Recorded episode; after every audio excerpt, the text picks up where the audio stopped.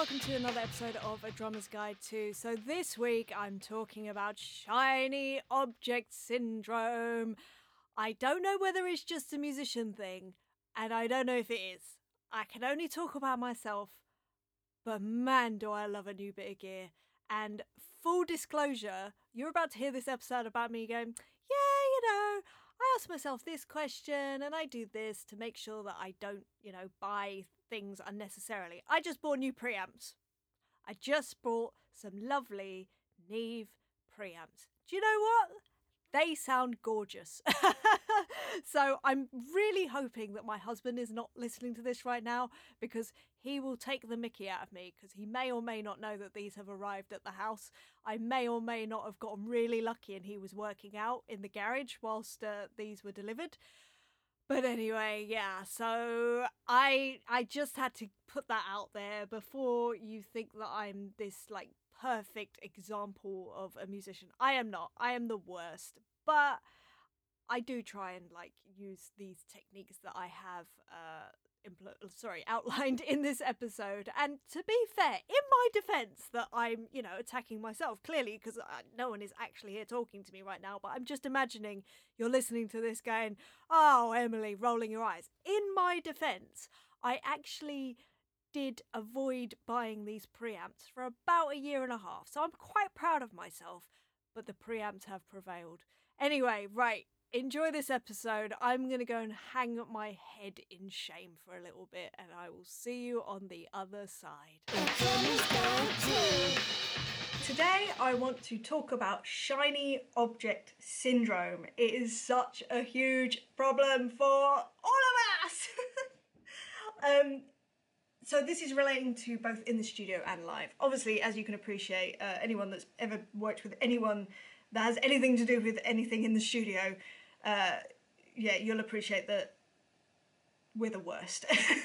Shiny objects are the worst when it comes to microphones and preamps, and you see all these other people with their amazing stuff. Uh, um, but these are the three ways that I basically I try and overcome it. I'm not saying that it works 100% of the time. Sometimes the feeling is just too great, and sometimes it really pays off, and other times it's like, meh, it's not that much of a difference. So, these are the three questions that uh, I ask myself, I guess, um, to see if it's really worth it. So I might sort of like be chatting to someone about microphones and they're like, well, you should get one of these. Uh, or it might be a live situation and someone might be talking about, I don't know, electronics. Oh, you should get one of these uh, and really sell it. And, and I'll be like, wow, yeah, no, that sounds really great. But I always come back to these questions before I can spend any money, basically. Uh, or I try to at least. The first and the most important question that I ask myself is Are my clients or are the artists that I'm working with happy with what I'm doing and the equipment that I have and the results that they get. I think that's the most important word actually, results. Because you can have the best equipment in the world, but if you don't have the skills to use it to the best of its ability, it's completely pointless.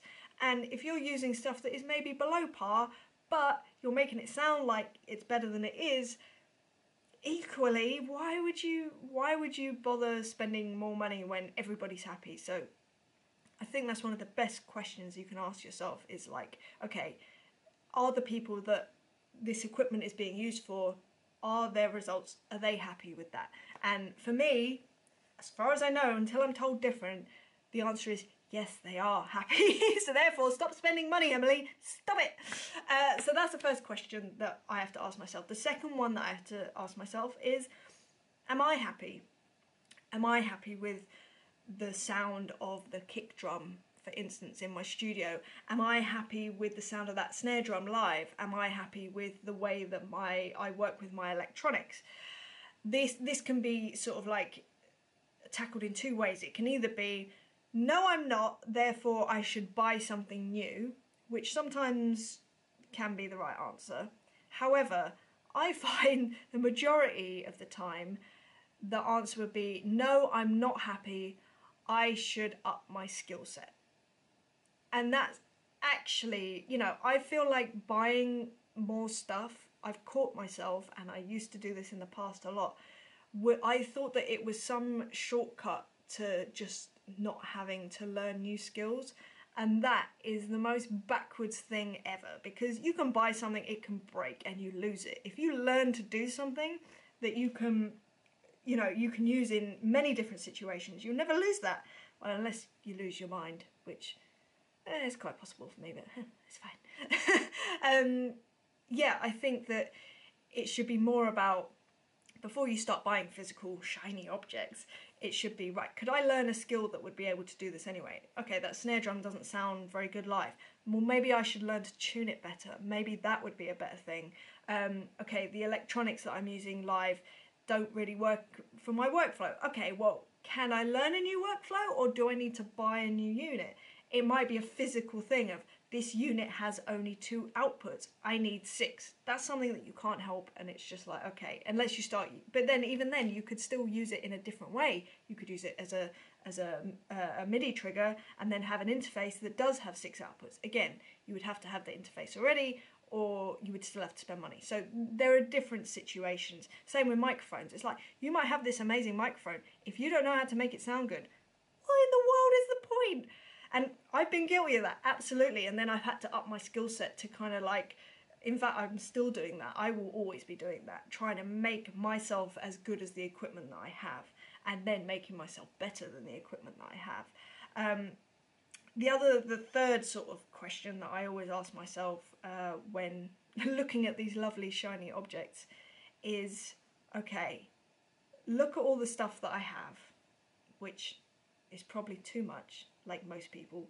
Um, all of that stuff has gotten me to this point. Surely there's got to be something in that. I am a professional musician. I clearly must have professional enough gear to do what I need to do. At some point, it probably be- starts becoming a little more egotistical, a little more about status rather than practicality. Um, I know that all the stuff that I have right now does a great job of, of doing what I need to do. Um, some of those things I still need some, I need to work on my skill sets. Uh, some of the things sound good because my skill sets are like uh, at a good standard. Um, they can always be better. Let me just say that. Don't think that I think that I'm some amazing person at well, pretty much anything. Um, I'm always trying to get better, uh, as it's the joy of music. You know, you've got to always try and get better. But anyway, those are the three questions that I ask myself. Are my clients or artists happy?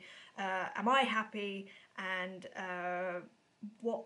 Just look at what physically I have that's gotten me to me. Yeah, got me to this point. So I probably don't need another microphone. Stop buying microphones. That's kind of what this video is about. I'm just having a word with myself. So don't mind me. Uh, I hope this has helped. I hope that you, this this sort of makes you question when you're buying those shiny object objects because I've done it so much. You buy something and then it never gets used. It's ridiculous. anyway, I end up always giving them away to people that I feel like they really, you know, when you see someone that has that passion, um, it, it just it makes me want to embrace that, support it. I'll tell you why. I'll tell you a really quick story. It's basically because somebody did it to me when I was about 13. Um, as I've said many times before, I used to go to blues jams as a kid. And there was this one particular blues jam. It was a, a pub called The Fountain in Tottenham. There was a house drummer called Brian. I'm getting a bit emotional talking about it. Um, and he, it was his uh, kit that we all used to play on. And um, one week we went to go play.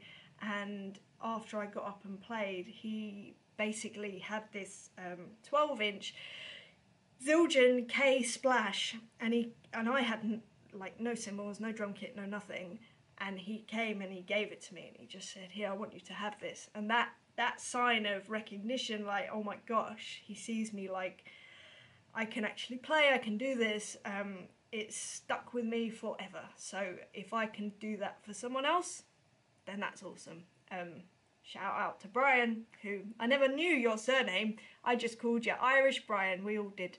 Uh, and your, I think your wife was called Caroline.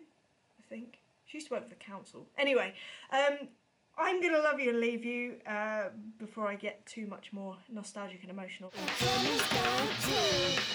Hope you enjoyed that episode and uh, were laughing at me throughout it, knowing that there is there are new preamps sitting right in front of me right now, mocking me and the situation. But it's okay. Life is good. Um, so yes, anyway, I hope you enjoyed that episode. I hope it has helped you in some way to at least ask yourself some questions whether it will be worth splashing out on those preamps, microphones, drums, snare drums, cymbals, all the wonderful, shiny, lovely things. Um, but yes, also, uh, if you are enjoying this podcast, if if you're enjoying it because you're just going, it's the most ridiculous thing I've ever heard, or you know, Emily, you're a bit of an idiot, or whatever it is, if you're enjoying it, please leave me a review on Apple Podcast app, the Apple Podcast app, I should say, because it helps me to get it out there to other musicians, other drummers, other creatives that might benefit from hearing my experience in life. I like to think that this is helping you, if even just to entertain you for 20 minutes or however long each episode is. I think this one was 11 by the looks of it, so a lot shorter than 20 minutes. I bet it felt longer. Anyway, I'm going to cut this off now before I start rambling more, but I hope you're having a lovely day wherever you are, whatever you're doing. I hope you're safe. I hope you are healthy, and I am sending all of my love to you. I will see you next week for another subject. All right, laters.